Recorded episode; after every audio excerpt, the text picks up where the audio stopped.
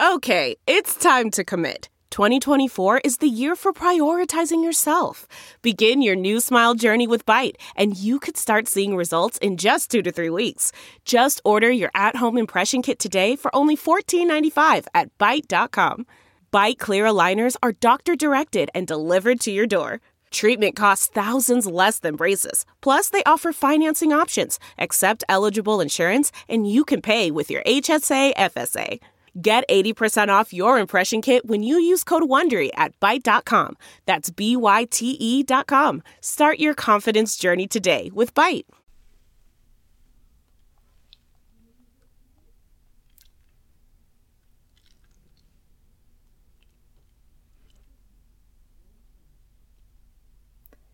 Exit the disruptor in chief. As Trump's presidency ends, his impact on Sino US relations will be lasting. Published on January 22, 2021, on Week in China. Read by Elyse Ribbons. After four chaotic years of souring ties, is Xi Jinping going to miss the Donald and his barrage of tweets? Losing contestants on The Apprentice, the reality series that helped to catapult Donald Trump into the race for the White House, were booted off the show straight after being fired. As outgoing president, Trump has lingered longer, protesting for a couple of months against the decision to show him the door. On Wednesday, he finally departed following a pre recorded closing video address to the American people. On his list of achievements, he cited an uncompromising stance towards Beijing and how he had rallied the nations of the world to stand up to China like never before. Certainly, there was a whirlwind of activity last year, with more than 200 public actions related to China across at least 10 U.S. government departments, in what was described as a whole of government approach. Undeniably, Trump has had a huge impact on Washington's relationship with Beijing, although not always in the way that he intended. He departed from the White House this week, with CNN repeatedly describing him as disgraced and the worst U.S. president in history.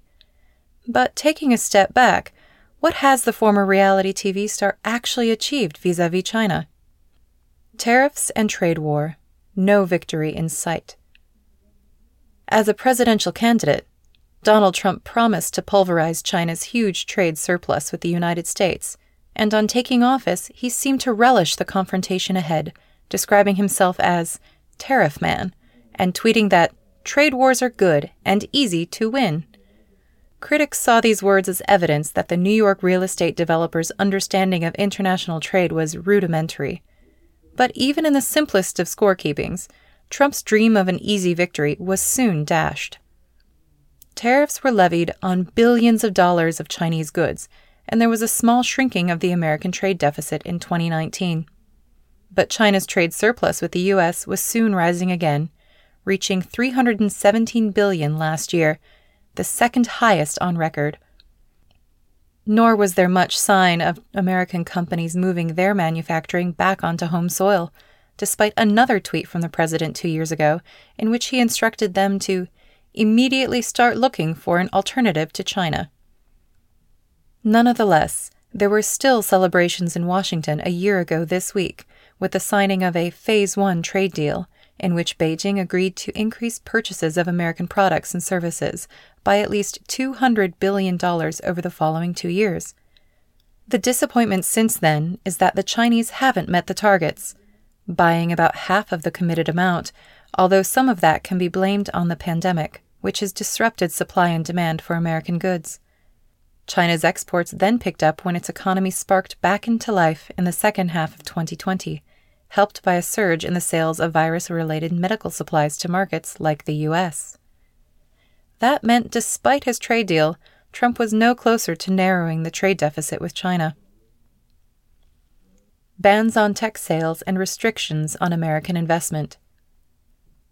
Claims that Trump was winning the trade war with China were tenuous, but he can boast more of an impact in his efforts to curtail the rise of Chinese tech firms, especially the freeze on exports of American owned technology to blacklisted customers from China.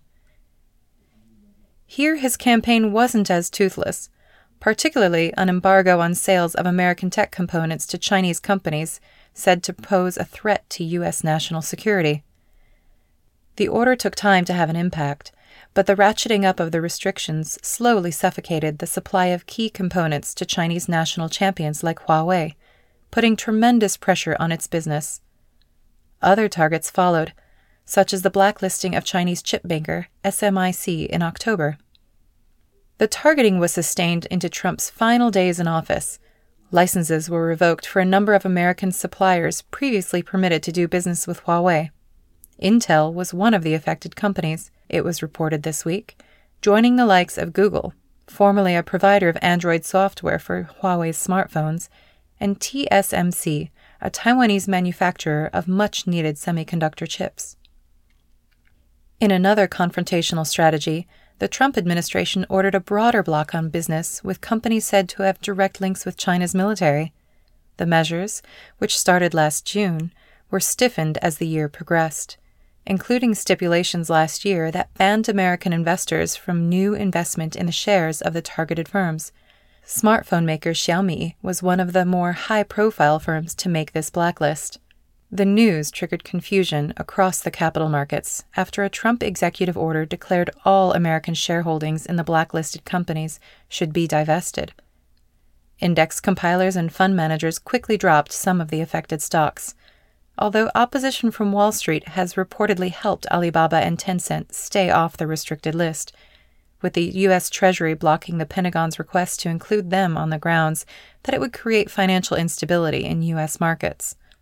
The breadth of Trump's targets has still been staggering, Bloomberg observed, with punitive action cumulatively taken across China's three biggest telecoms carriers, its biggest fintech brands, its top two smartphone manufacturers, its leading deepwater energy explorer, its main aerospace contractor in the military sector, its largest drone manufacturer, and its primary commercial plane maker. Paradoxically, Efforts like these have allowed the Chinese government to champion its efforts at opening up its own financial system to outsiders at a time when Washington is closing off its own capital markets. Yet, talk about how the Trump administration is curtailing capital flows to China doesn't give the full picture. American investment in China probably exceeds 1 trillion US dollars if indirect flows through channels like the Cayman Islands are included in the assessment a study from the American Enterprise Institute pointed out in December. Most of that has arrived over the last six years, coinciding with much of Trump's time in the White House. Investment anywhere near this magnitude undermines the view that the U.S. is confronting China economically. Derek Scissors, the report's author, warned, highlighting how American investment in China is much larger than the amounts at stake in the trade row with Beijing. Much of this is portfolio capital and has been invested in listed Chinese companies, including state owned enterprises. A great deal of that may be working against U.S. policy and principle, Scissors pointed out. There is little point, for example, in countering China by supporting our companies, or the like, if U.S. capital then supports Chinese companies in equal or larger amounts. U.S. policy in flux. Trump's unpredictable approach did wrongfoot the Chinese during his initial months in office, delivering some unexpected situations, a good example being his unconventional face to face meetings with Kim Jong un. Those summits forced a change of approach from China's leadership in engaging with the North Korean leader, having earlier refused to meet him as a sign of its disapproval over his missile testing program. Much more significant from Beijing's perspective was Trump's disavowal of long established orthodoxies in American policy towards Taiwan. Their consternation reached a crescendo last week following the explicit rejection by Mike Pompeo, the U.S. Secretary of State, of diplomatic norms that have limited official interaction between Washington and Taipei under the One China policy. Of all the Trump administration's clashes with Beijing over the last four years, the issue of Taiwan has provoked the fiercest responses, with the Global Times castigating Pompeo once again this weekend as a lunatic and savage destroyer of the traditions of U.S. foreign policy. Earlier this month, Pompeo had ordered America's ambassador to the UN to visit Taiwan, a move he clearly intended to signal greater U.S. diplomatic recognition for the island. Furious calls from Beijing followed, and with only days till the Biden administration took office, the State Department conducted a volte-face. It canceled Ambassador Kelly Craft's Taipei trip, announcing that the unusual move was part of a broader halt on overseas visits by U.S. diplomats ahead of this week's inauguration. The bad blood with Pompeo seems, if anything, worse than any ire that Beijing feels for his former boss, Trump. Indeed, one of China's first acts after Biden was sworn in was to announce sanctions against Pompeo, preventing him from visiting Hong Kong, Macau, or mainland China. The Chinese Foreign Ministry described Pompeo and the 27 other U.S. officials it sanctioned as anti China politicians whose crazy moves had undermined Sino US relations and impinged on China's internal affairs. Indeed, in a fairly unusual press conference this week, Foreign Ministry spokesperson Hua Chunying seemed to stoke an anti Pompeo alliance in her interactions with CNN. The channel has not been a fan of the Trump administration. The American broadcaster was permitted to ask five questions. In answer to its first about Pompeo, she let fly calling him a notorious liar and cheater who is making himself a doomed clown and a joke of the century with his show of lies and madness just before the curtain falls. And in its final question, which also brought an end to the lively press event, CNN's correspondent asked of the outgoing diplomat, Do you think you are going to miss him, Pompeo, after he steps down, as he's such an easy target? To this she replied, Of course. He's such a good laughing stock. It's like a new drama every day. But I think he has done irreparable damage to the U.S. national image and reputation. It's such a tragedy for the American people. Will you miss him at CNN? This is not the sort of language usually associated with the once staid Chinese diplomatic corps, but it's a measure, perhaps, of how much the Trump administration has changed the landscape. Less thorny relations ahead? It is widely thought that Beijing will look to Biden to reset relations. Foreign Minister Wang Yi indicated as much this week when he told Xinhua that the new administration offered a new window of hope. The starting point will be re establishing the status quo on Taiwan policy, with recognition by both Biden and Xi that this is a prerequisite for a broader improvement in bilateral relations. But Biden won't want to come off as weak. Indeed, bigger picture, he likely grasps the paradox that Trump's foreign policy agenda has often benefited the Chinese, allowing them more strategic room for maneuver overseas. Gal Luft, a director at the Washington based Institute for Analysis of Global Security, thinks that Trump has had more impact on Sino US ties than any American president since Richard Nixon, whose 1972 visit to Beijing helped to reintroduce China to the global stage after years of self imposed isolation. Yet his take is also that Trump's term has been disastrous geopolitically. Trump is Nixon in reverse, Luft told the South China Morning Post this week. Nixon went to Beijing to stick a wedge between China and the Soviet Union. Trump did the exact opposite. He brought Beijing and Moscow together in a united front against the U.S. This is a strategic blunder of epic proportions. In other own goals, Trump pulled out of preparations for the TPP, a trade pact previously promoted by the Obama administration, giving the Chinese a chance to entrench their own trade ties across the region. Southeast Asian nations then took over as China's top trading partner last year, and Beijing was more than willing to extend its reach in the region by signing up to RCEP, a new trade treaty between the Asia Pacific nations. The Americans were then conspicuous by their absence, just as they were a few months later when the Chinese agreed a long negotiated investment treaty with the European Union. Xi is said to have pushed personally for that deal to be done before Biden had the chance to talk to the Europeans about a new approach to China. America's image, the Donald's legacy. Just as significant is how Trump's broader policy choices have helped the Chinese to cast themselves in the role of the sensible alternative in international affairs. As champions of globalization or willing signatories to treaties in areas like climate change, for example. Trump's temperamental style has also eroded much of the mystique surrounding the presidency, reshaping the perceptions of many Chinese about the U.S. and knocking the erstwhile inviolate image of its political system. Undoubtedly, America's reputation has been tarnished by some of the rancor he has created, while his failures in office have been held up as evidence of U.S. decline. The confused response to the COVID 19 crisis was soon contrasted with China's more effective efforts to control the pandemic. For instance, when the disturbing spectacle of the Capitol Hill insurrection this month, in which Trump zealots rampaged through America's legislative branch, threatening to hang Vice President Mike Pence and capture congressional leaders, was seized upon gleefully by the Chinese media, too. We hope that the American people can enjoy peace, stability, and security as soon as possible. Deadpanned, once again, Foreign Ministry spokeswoman Hua in another thinly veiled rebuke of the Trump era. While Trump's administration has talked extensively about the need to confront China's Communist Party, the tribulations of his presidency have bolstered the Chinese government, encouraging a more combative mood.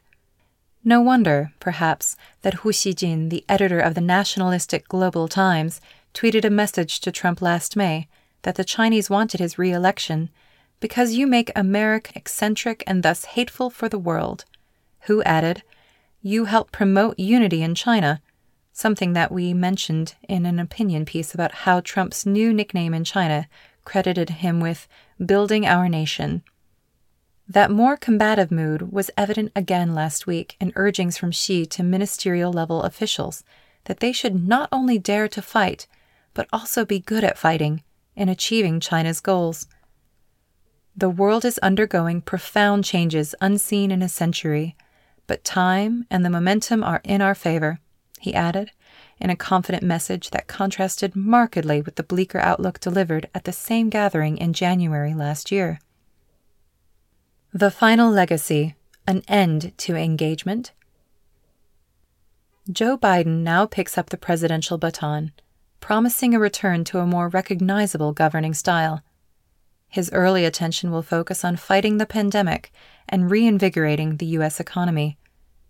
But when he does get to China policy, the consensus view is that he will leave Trump's trade deal in place and continue with the tariffs on Chinese goods as leveraged for future negotiation. Nor is he likely to row back quickly on Trump's restrictions on sales of tech components to blacklisted Chinese firms, embargoes which have received bipartisan support in Congress. Biden might look for ways to improve the mood music, perhaps by loosening restrictions on visa issuance for Chinese students or by proposing the reopening of the Chinese consulate in Houston, which Trump closed last year on allegations of spying. But he will need time for a fuller review of the relationship with Beijing, as well as the opportunity to talk to Washington's traditional allies about a more united approach to dealing with China. What's striking as Biden takes over is that there isn't much clamor on Capitol Hill for reversal of Trump's policies towards China. Indeed, Many of Biden's pick for his administration have expressed broad support for the same goals, despite disdaining Trump's performance as president. Janet Yellen, Biden's nominee for Treasury Secretary, told her confirmation hearing that she was prepared to use the full array of tools to address areas of disagreement with the Chinese. Antony Blinken, the pick for Secretary of State, is on record as agreeing with the Trump administration's designation of the crackdown on Uyghurs and other minorities in the Xinjiang region as genocide. In the same aforementioned press conference, Foreign Ministry spokesperson Hua called these accusations of genocide a completely false allegation and added, It has never happened, is not happening, and will never happen in China. At the same event, she invited CNN reporters and other foreign journalists to see Xinjiang with their own eyes, claiming that 200 million domestic and foreign visitors went to the controversial region in 2019. Biden's administration must also move forward in a context in which the policy of engaging positively with Beijing on the old, but now unfashionable, theory that a wealthier China will eventually bend towards Washington's political and economic priorities, has lost much of its former appeal. Support for engagement was waning before Trump took charge, but his term has accelerated its decline, drawing further on a rising tide of anti Chinese sentiment in the wake of the COVID 19 pandemic. Biden, who as Obama's vice president spent considerable periods of time with Xi, both at dinners and one on ones, has a better grasp of China than his predecessor in the Oval Office. Indeed, unlike Trump, the Delaware politician's well known empathy allows him to appreciate the colossal challenges that Chinese leaders face in running a complex country of 1.4 billion people. He briefly raised this point during a debate in 2019 during the Democratic primaries. But even though a more considered tone may make Biden's relations with China less fractious on a day to day basis, the country's designation as a long term strategic rival looks set to stay. Indeed, when the history books are written in the decades ahead, Trump's main foreign policy legacy may be the new Cold War that his administration ignited with Beijing.